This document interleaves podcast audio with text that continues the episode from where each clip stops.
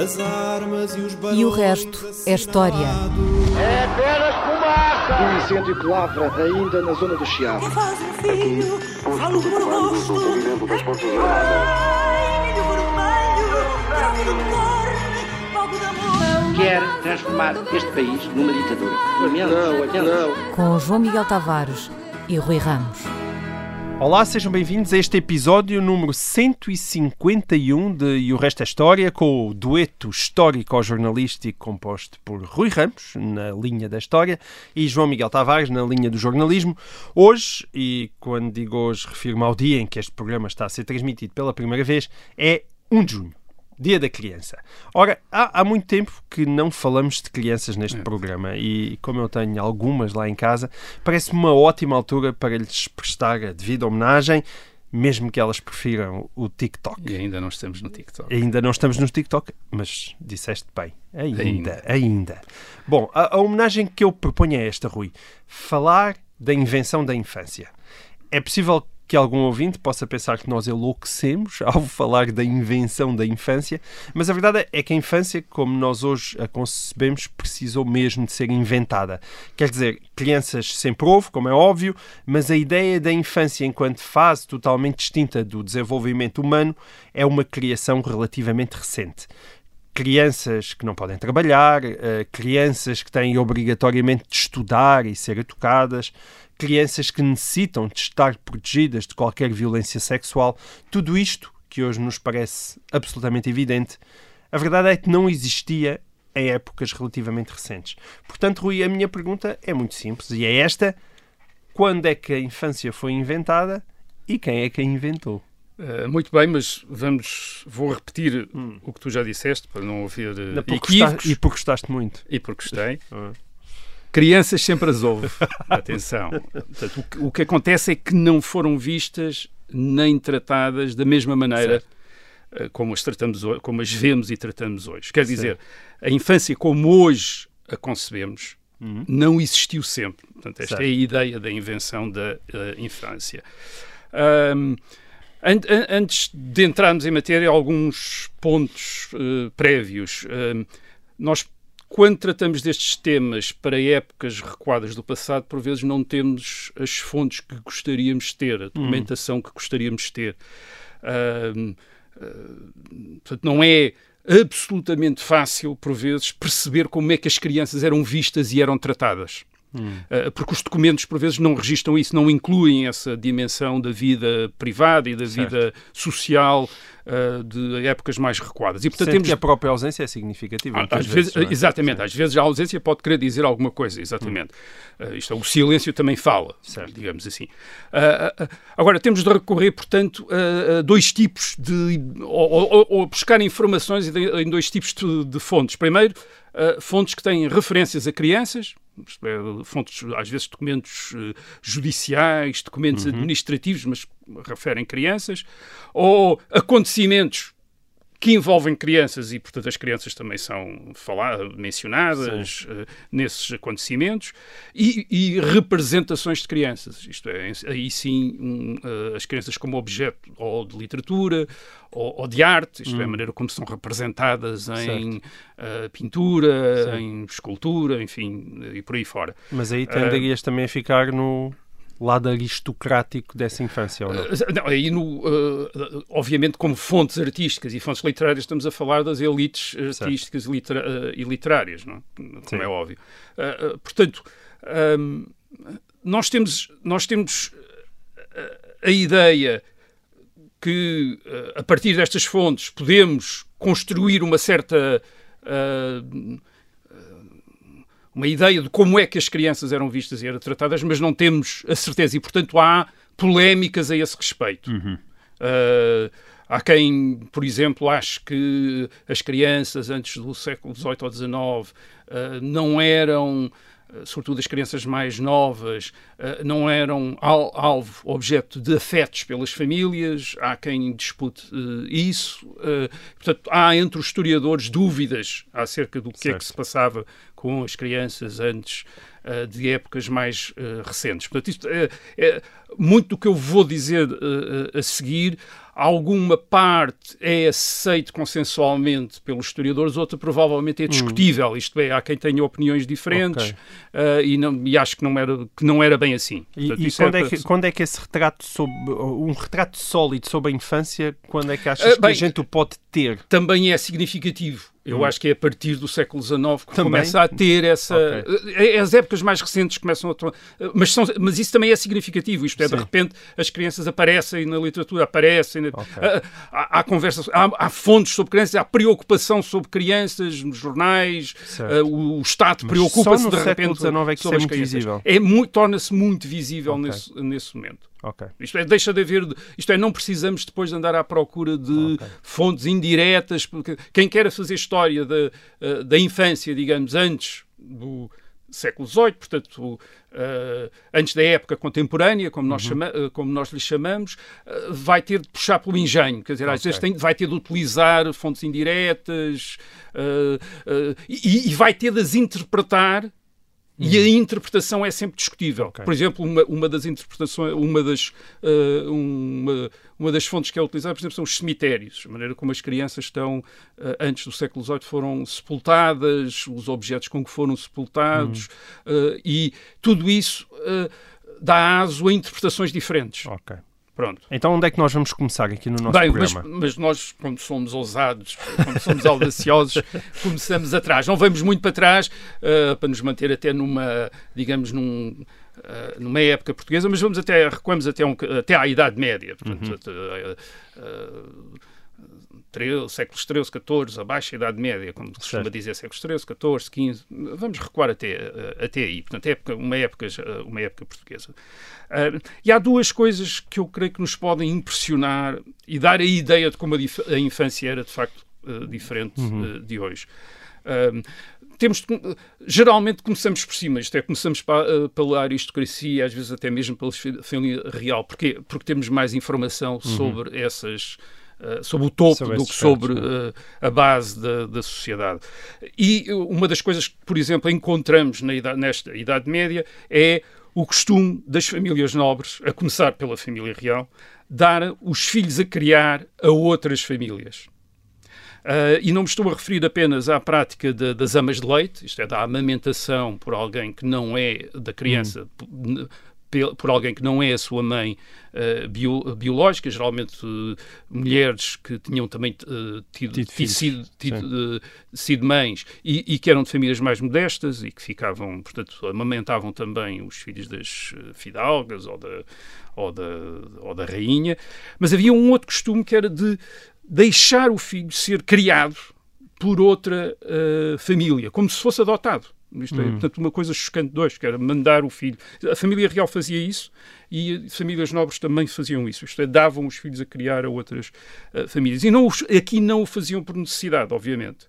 Ah, quem o fazia, porque estamos a falar de famílias poderosas, com, Certo, com meios.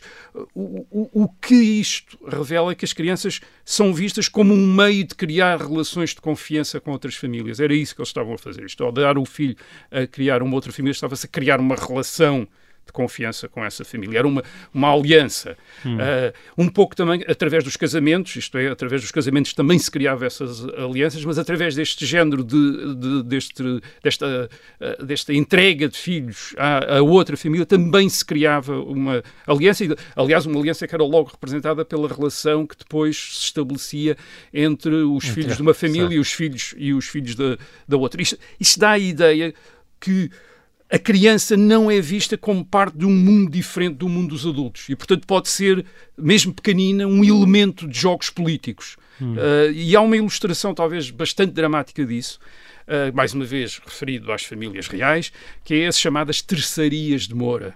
A terçaria significa um depósito uh, ao cuidado de terceiros. Uh, nas terçarias de Moura de 1481, o que foi depositado foram as crianças, os filhos da família real, os filhos da família real portuguesa, neste caso do rei Dom João eh, II, e os filhos da família real, e uma filha da família real ahm, de Castela e de Aragão, porque o rei de- a, a rainha de, Castela estava casada com o rei de Aragão. Esses, eh, o- os filhos de um e do outro são, são colocados ao cuidado de uma terceira pessoa, neste, em Moura, Ahm, portanto, é, por isso é que se chama as terçarias de Moura, em 1481, como uma, uma base para uh, estabelecer boas relações entre os dois, uh, entre o Reino de Portugal e o Reino de Castelo e de Aragão. Tinha havido uma série de guerras anteriormente e, portanto, houve um tratado de paz e, e entre os tratados das negociações uh, decidiu-se que ia-se depositar estas crianças como uma terceira, como uma espécie de reféns, basicamente. Uh, e, Mas uh, as duas num só castelo num para só serem castelo, criadas para- por uma terceira uma parte terceira independente. exatamente. Um filho de cada rei. Um filho, portanto, um, e e agora reparem nas idades. A, a filha dos reis de Castelo e Dragão tinha 10 anos, Hum. mas o filho do rei de Portugal tinha 5 anos. E é, não é só separado dos pais, mas os pais estão proibidos de o ir ver, portanto, não podem ir vê-los. Portanto, esta- estas terçarias de Moura É. duram eh, dois anos e depois o rei Dom João II muda de ideias, acha que é demais, mas dura dois anos até 1483. Portanto, entre 1481 e 1483, este, o, o infante Dom Afonso, o filho do rei Dom João II, está no Castelo de Moura com a filha dos reis de eh, Castelo e Aragão, com, com, com a qual supostamente iria, casa, iria, Iria casar. casar. Uh, mas estão separados dos pais uh, e os pais não os podem sequer ir visitar porque faz parte do tratado proibi-los de os ir visitar, que é para eles ficarem uh, à parte. Outro caso, Bom, outro sim. caso significativo desta de uma ideia diferente do que é que das crianças. Em 1578 o rei de Portugal, o Dom Sebastião, resolve fazer uma expedição ao norte da África. Já falámos aqui uh, dessa expedição e imagino que os nossos ouvintes, todos eles, sabem como é que a coisa, mal, é? como é que a coisa Como é acabou. acabou em Bem, mas todos os grandes fidalgos, toda a fidalguia do reino quer acompanhar o rei Hum. naquilo que se julga que vai ser uma expedição gloriosa a Marrocos, de conquista, etc, etc. Ah, e um dos principais, ou mesmo o principal fidalgo que havia em Portugal ah, nessa, nessa altura, que é o Duque de Bragança, um aparentado com a família real, também devia ir, mas não pode porque está doente. Mas, obviamente, pensa logo que a Casa de Bragança não pode estar ah, não representada ah, nessa expedição. E então, o que é que se faz? Bem, o pai está doente, não pode ir, vai o filho. Agora, uh, uh, a este ponto, o filho tem 10 anos, é o Dom Teodósio. Não, e ele não só vai, não só vai, mas como ah, nós sabemos, anda a cavalo no meio da batalha, portanto, está a cavalo, armado, e anda a cavalo, é ferido no meio da- da- na batalha e é, apri- é aprisionado na batalha. Isto uma criança de 10 anos. Hum. Ahm, ah, Isso de facto é muito depois o, impressionante. o sultão de Marrocos achou tanta graça ao, ao miúdo que até o libertou um ano depois, mas ele ainda teve um ano preso. Sim. Dizer, ainda esteve um ano preso em Marrocos e depois foi libertado em agosto de 1579, até sem pagar resgate. O, o sultão achou graça e mandou embora. Mas E Dom sido um- Teodósio um, regressou o a Dom. Teodósio não regressou logo a Portugal, curiosamente, porque Ah. o, o Filipe II, o, o rei de Espanha, era candidato à coroa de Portugal e o Dom Teodósio podia ter algumas aspirações à coroa de Portugal, portanto ainda ficou preso em Castelo, detido em Castela durante um tempo antes. Isto é uma, estamos a falar de uma criança de 10 anos e depois 11 anos. Quer dizer, e tratada como ah, enfim, como um militar em uh, Alcácer de Quibir e depois já com um- parte de um jogo político em, ah, em, em Espanha. Sim. Portanto, nós até agora, pode bem, até agora estivemos a falar da elite. Ah, ah, onde, portanto, as, as crianças, independentemente da sua idade, já faziam parte do ah, ah, mundo político. Aquilo que vemos nos outros, vamos chamar, de graus da sociedade, é qualquer coisa de similar. Por exemplo, em relação ao trabalho ou em relação mesmo à vida eh, sexual. Sabemos, as crianças faziam parte desde cedo das unidades de trabalho familiar ou mesmo de outras unidades de, eh, de trabalho, como as oficinas, onde eram aprendizes. Isto é, a maneira da pessoa se iniciar da- eh, numa profissão era começar imediatamente a preparar-se para essa profissão desde a mais tenra idade, como diria, diríamos hoje. Uh, alguém podia ser mandado para uma oficina aos 7, 8 anos para aprender. Mesmo, mesmo por exemplo, quem ia estudar para, uh, para clérigo, é, para padre, era também enviado para os colégios onde estudava para padre aos 7 anos. Aliás, recebia a tonsura, portanto, o corte de cabelo que indicava o seu estatuto clerical aos 7 anos. Isto, aos, 7 anos aos 7 anos já estava indicado. Ficavam com aquela Ah, carequinha. com a- Nós Portanto, há- isto dá a ideia também que há uma imensa circulação de crianças para fora das famílias eh, onde nasceram. Eh, por- ah, claro, e também quem ia, por exemplo, eh, eh, trabalhar como em- empregado criado de, de outra família também ia geralmente bastante, no- bastante novo.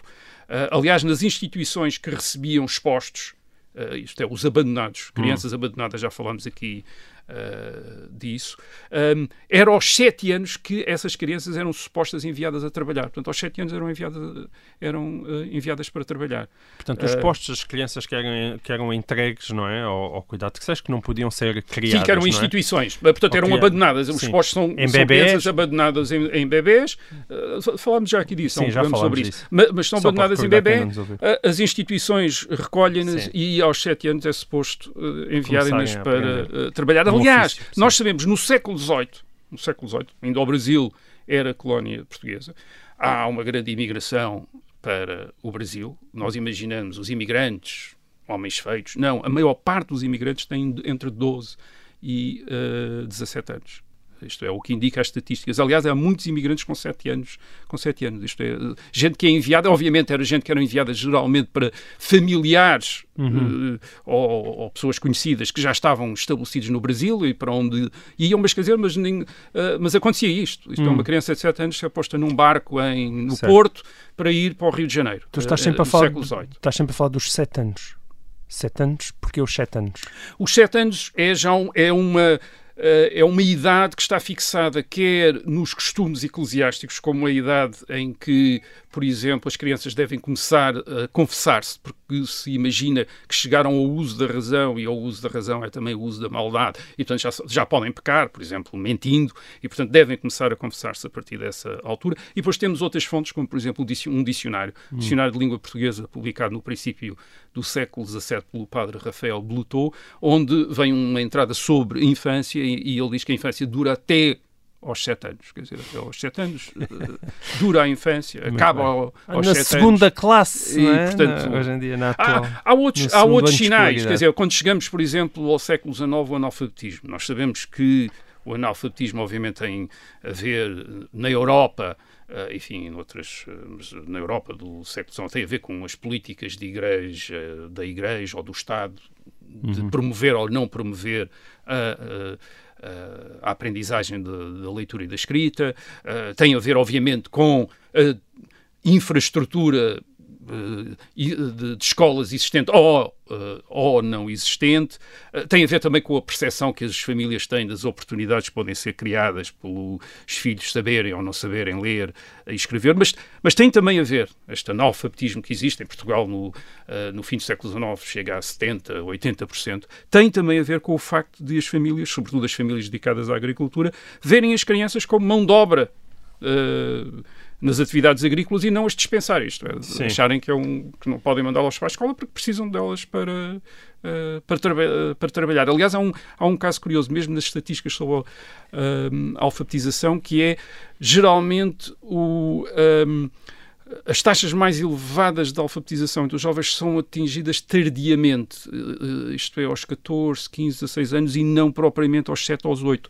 À medida que a escolarização vai aumentando do século XIX para o século XX, as- a, a- a alfabetização vai-se tornando mais, mais jovem, isto é, porque são as crianças que estão a ser colocadas na, na, na escola, mas eh, mais cedo. Eh, mas nesta altura queria dizer que eh, muito provavelmente quem sabia ler e escrever tinha aprendido um bocadinho mais tarde, isto é, não tinha sido logo enviada para, eh, para a escola. Certo, Portanto, certo, isso, isso dá ideia, de- e isso tinha muito a ver também com esta retenção de- das crianças nas, nas unidades de familiares para trabalho ou então no seu envio para, logo para oficinas, etc. Certo. Mas também existe a questão do sexo e da vida sexual. Sim. Também aí as diferenças são eh, gigantescas. Também aí as diferenças são grandes. Voltamos à elite, ao topo. Geralmente temos as informações sobre os casamentos reais e nobres realizados muito cedo. As pessoas sabem, conhecem isso. Isto é, casamentos aos eh, 10 anos, aos 11 anos. Isso não queria dizer imediatamente que o casamento fosse consumado. Geralmente era guardado para um bocadinho mais tarde, mas não para tão tarde como eh, provavelmente hoje eh, eh, esperaríamos. Temos, por exemplo, o caso da princesa eh, Dona Carlota Joaquina, eh, que vem a ser rainha de Portugal no princípio do século XIX, mulher do de rei Dom João VI. Eh, a Dona Carlota Joaquina é filha dos reis de Espanha. Ela casa com o príncipe Dom João, filho dos reis de Portugal, em 1785. Uhum. E o príncipe Dom João tinha 18 anos, portanto, uma idade Tá bem, razoável, pronto, ok. mas ela tinha 10 anos. Ah, agora, claro, o casamento não foi logo consumado. Sim. Ah, portanto, foi. ah, o príncipe Dom João teve de esperar 5 anos até se poder. ah, até se poder unir com a sua com Ah. a sua esposa, mas isso acontece em 1790 quando ela ainda tem quando ela tem 14 anos e ele tem ah, 22. Mas espera aí, tenho uma pergunta. Mais estranho do que se casar novo é como é que nós sabíamos quando é que o casamento foi consumado? Ah, não, eh, porque aquilo era um, era um facto público, digamos assim. Quer dizer, era uma coisa Um mais ou menos pública. Não, era a uma coisa política. a Nós estamos a da virgindade Nós estamos da a falar. Não, nós estamos a falar. Enfim, ela, aqui já era princesa. certo, já era desculpa, princesa. ainda princesa. eh, facto. mas, já- mas era, mas já Era era futura, princesa, né? Já era princesa no sentido de que eh, De ir acabar Dom, Dom João já era príncipe herda- herdeiro.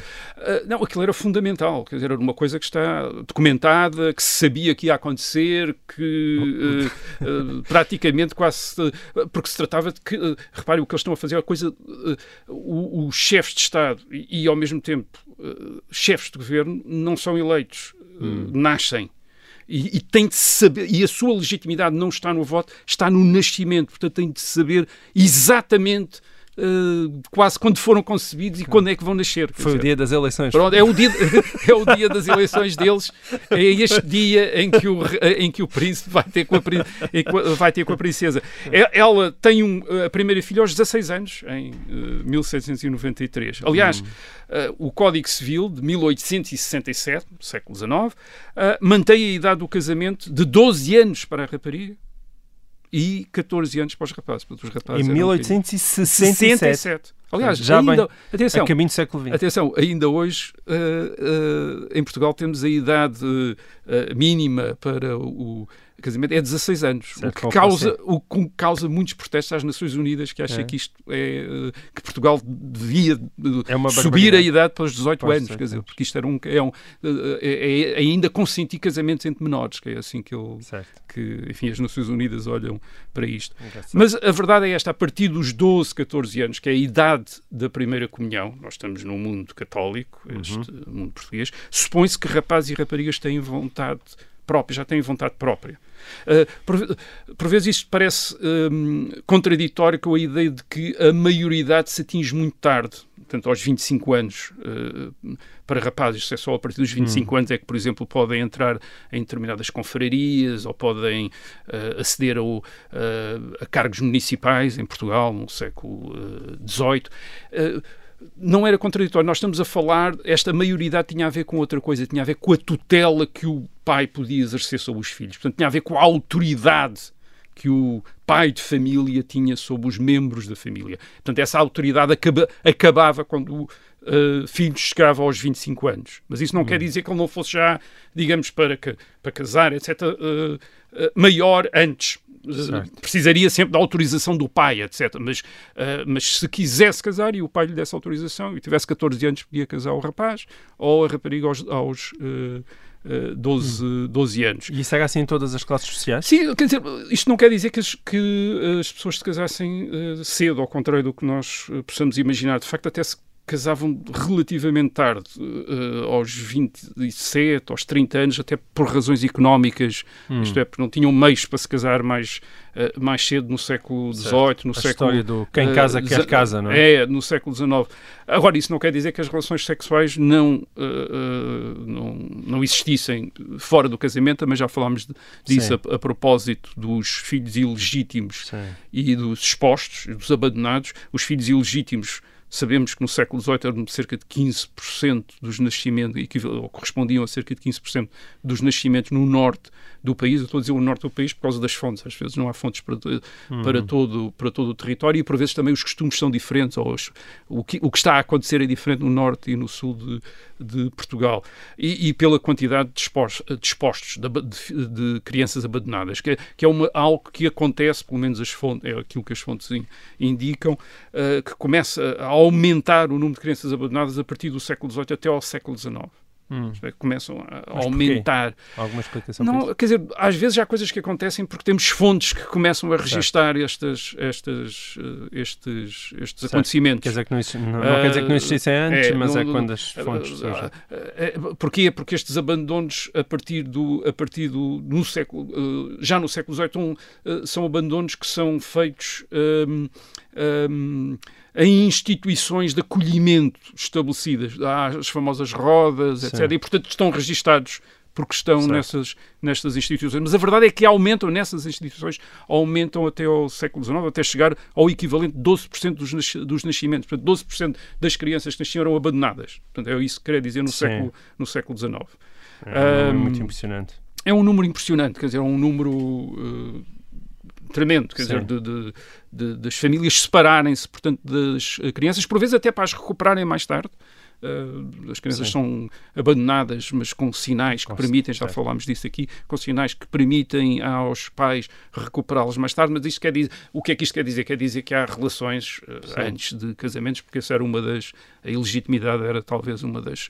Além da pobreza, obviamente, era uma das causas deste, eh, deste abandono. E a própria recuperação dos filhos mostra que havia a incapacidade de realmente de os sustentar até certa idade, até que a certo ponto eles próprios já eram, lá está, suficientemente grandes para poderem eh, ajudar É, para na ajudar, economia familiar. Exato, enfim, haver um interesse em termos. um há um filho sobrevivente, um filho que sobreviveu, um filho que está eh, saudável. Agora, ainda em relação à vida sexual, temos eh, mais uma vez informações.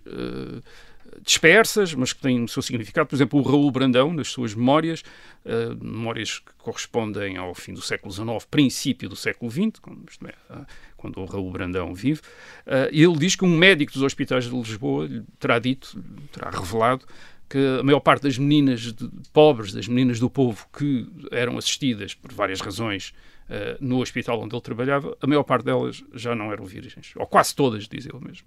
Hum. Portanto, miúdas de 11, 12, 13, eh, 14 anos, eh, todas elas já tinham tido eh, relações eh, sexuais. Portanto, o que é que isto quer dizer? Quer dizer que sim, há um mundo infantil, um mundo infantil onde há jogos, onde há brinquedos, essas coisas também existem desde. a- sabemos que existiam na Idade Média, no, séculos XVI, XVII e XVIII, aliás, diferenciados para rapazes e para raparigas, portanto, essa diferença também já, já ocorria, mas é óbvio que as crianças não estão protegidas nem separadas do mundo dos adultos como estão hoje. Isto é, não estão protegidas pelas próprias famílias, não há esta proteção, este, este cuidado, este zelo eh, em proteger as crianças. Não estão protegidas por serviços sociais, digamos assim. Uh, não estão protegidas pelas leis que hoje proíbem o trabalho de menores, que proíbem relações sexuais com menores. Também não estão protegidas pela escolarização pela escola, que os retira deste mundo, por exemplo, do, traba do trabalho, com- e sobretudo por estes uh, longos períodos de escolarização a que as crianças estão hoje uh, uh, sujeitas e que faz com que a a própria ideia da infância seja, digamos, prolongada para além do- sim. daquela dos sete anos do padre Rafael Certo. Blutot, do Exato. princípio do A século ideia da infância e depois a eh, ideia 18. da adolescência, não é? da adolescência e depois a ideia de juventude, uma vez que eh, essa escolarização prolongada mantém o indivíduo num estado de dependência da família e de, e, e- e de jovem até relativamente tarde, até uma idade que em, épocas anteriores seria já considerado um adulto e seria, haveria surpresa a ele já não estar eh, por conta, eh, por conta própria. Portanto, o que é que mudou então? O que é que mudou? Eh, Mudou muita coisa, mas há quatro coisas que mudaram. Primeiro mudou a demografia, e este é um dado que é muito importante. No passado, nasciam muitas. Nós estamos a falar. Quando a infância era diferente de hoje, uma das coisas que era também mais diferente é que havia muito mais crianças do que há hoje. E havia. ah, e as crianças pesavam muito mais na população do que pesam hoje. Claro. A, fa- a famosa Portanto, pirâmide invertida hoje em dia, demográfica. Exatamente.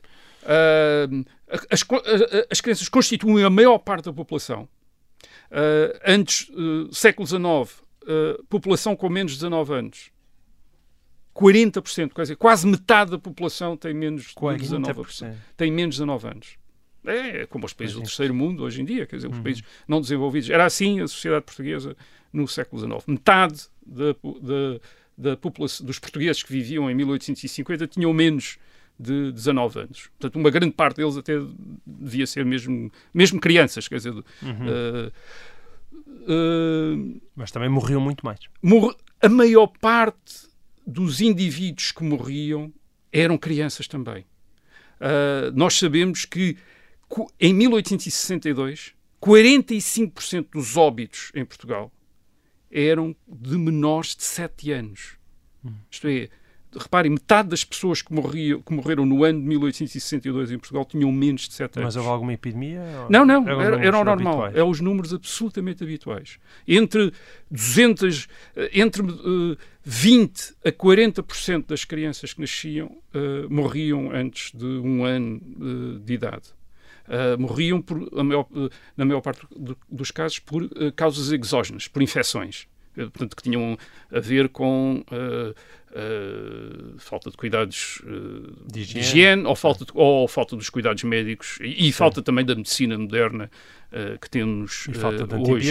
E, e é, e é por isso que um dos primeiros historiadores de- da infância, que é um historiador francês que trabalhou nos anos 50 e 60 do século XX, o Philippe Ariès, ah, ele avançou a tese, enfim, através de várias fontes, de que muito provavelmente as crianças não eram objeto de sentimentos de afeto pelas famílias, até terem passado precisamente esta fase em que a sua morte era muito provável. Isto é, eh, digamos que as famílias evitavam desenvolver grandes sentimentos de afeto em relação a, uma criança nascida até eh, a criança provar que, que ia sobreviver. Isto, isto é a tese de Filipe Arriès. É discutida. Há quem ache que não era...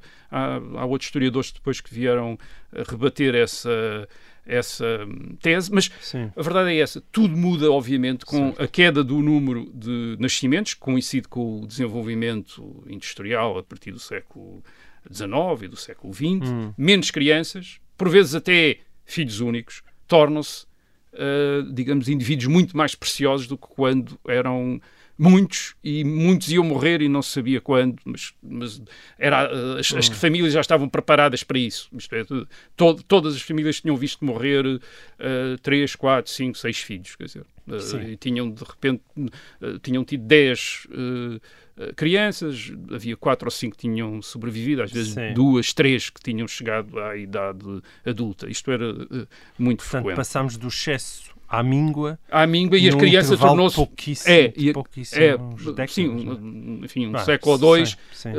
E, e- e com isto, a cri- a- aquela, a- aqueles indivíduos, aquele tipo de indivíduos que eram extraordinariamente numerosos, extraordinariamente vulneráveis no passado, de repente tornam-se uh, raros, preciosos e muito protegidos. Agora, muito protegidos não apenas por isto, como é óbvio. Sim. Também as famílias mudaram.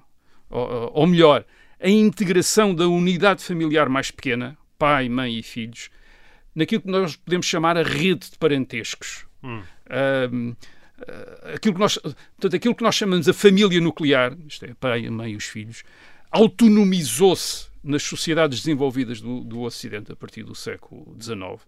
E isso acontece para as classes médias, mas também acontece pelas uh, classes trabalhadoras, em relação às redes de parentesco em que estes indivíduos estavam uh, integrados. Isso aconteceu, por exemplo, com os trabalhadores quando saem das suas aldeias e vão trabalhar para cidades. Isto é, afastam-se daquelas redes de parentes onde a família, o pai, a mãe e os filhos estão diluídos, quer dizer, no meio de uma série de parentes que tratam dos filhos uns dos outros, coabitam, etc. E, portanto, não há aquela a unidade, a- aquilo que nós chamamos a família nuclear, não tem o mesmo sentido de coabitação, de, de- relação intensa uns com os outros, de voltada para dentro, que começa a ter quando estão num mundo em que estão, digamos, sozinhos, em que estão separados do resto da, da sociedade. Ah, e, e essa família que a, a- partir do momento em que, essas, em que essas famílias estão a autonomizar, começam também a ser imaginadas como uma unidade autossuficiente. Um bocadinho, que, um, um bocadinho, ali- aliás, um bocadinho à imagem, mais uma vez estamos numa sociedade religiosa, à imagem da Sagrada Família, isto é, daquela imagem do, prese- do presépio, ah, e portanto começam a ter rituais próprios, como, como os aniversários, os aniversários de dos membros da família. Não havia bolos e velas ou- antigamente. eh, não, era da não era a mesma coisa. Eh, ou então as festas de Natal, por exemplo, a partir do século XIX, que são festas de criança, das crianças. E, que, que é uma, e também é, uma, é a festa da família e da criança. O que é que isto quer dizer? Quer dizer que a criança se torna o foco eh, digamos, quase a devoção da unidade, fami da unidade familiar. Isto é o pai e a mãe, digamos que têm como, veem como sua missão o cuidado da, o cuidado da criança. Portanto, e claro, quando a criança se torna uma só, então torna-se luta- o centro das atenções, é? o centro da casa.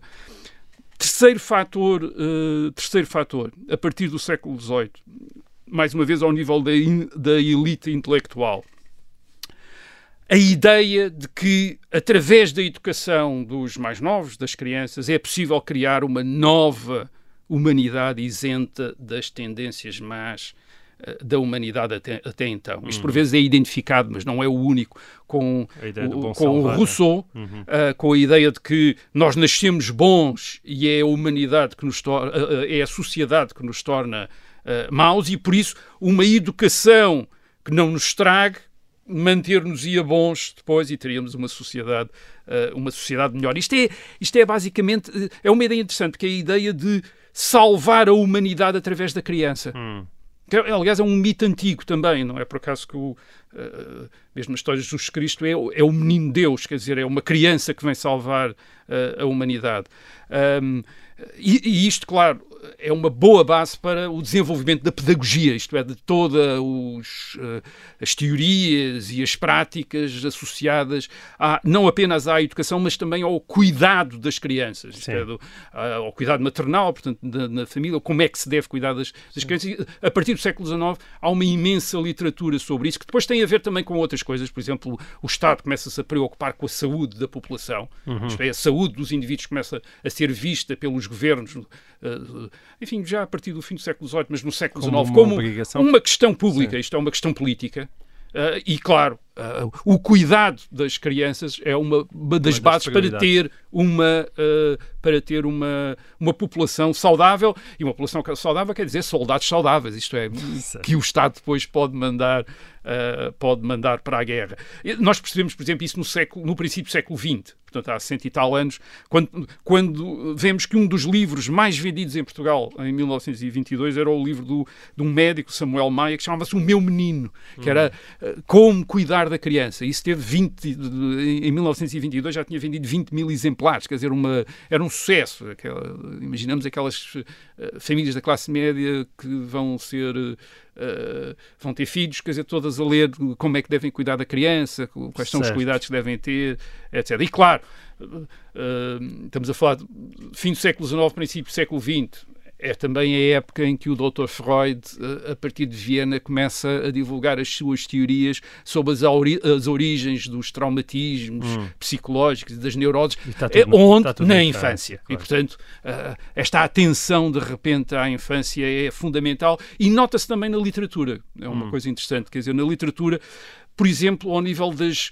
Não apenas da ficção, que é a ficção sobre enfim, histórias infantis, ah, mas, mas sobretudo sobre as- nas memórias dos eh, escritores. Isto é, nos livros de memórias Uhum. dos escritores, em que de repente a infância começa a ter um, um- um lugar cada vez mais importante. Uh, nós, para épocas anteriores, a pessoa, numa página, despachava a, a infância e depois começava a contar o que tinha feito na guerra ou no, Certo. ou no, no que fosse, do- do- do, uh, ou- ou- onde fosse se estivesse notabilizado. Agora não, agora é capaz de dedicar uma grande parte do livro a contar como é que foi a sua infância. E, isso tem a ver um bocadinho, quer com a ideia de que a infância é esta época que nos marca e define, Portanto, esta época, que é uma época de, eh, fundamental na, na, na- na- na formação do indivíduo, mas também com uma outra coisa, que é com a- quase a ideia de que é a melhor, de uma certa maneira, a melhor época da nossa, eh, da nossa vida. Isto é, sobretudo quando se teve sorte e, se- e se teve Sim. os pais certos, etc.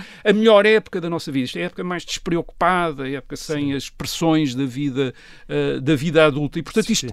eh, isto também reforça, reparem, este, este género, hoje em dia, por exemplo, na, hum, eh, em Inglaterra, por exemplo, há uma indústria de livros sobre de, de memórias de infância, isto é, como é que foi a minha infância, escritores a contar como é que, como é que foi. E, eh, e isto também começa a reforçar a ideia de que esta, este, este momento da vida tão raro e tão interessante deve ser protegido, deve ser acarinhado, isto é, deve-se tentar garantir que de facto seja a melhor época da vida do, do indivíduo. E portanto temos esta uma infância de que Uh, como não havia antes, e portanto a ideia hoje das terçarias de Moura de 1481 estaria completamente fora de questão, isto é, ninguém poderia fazer isso. É? Muito bem.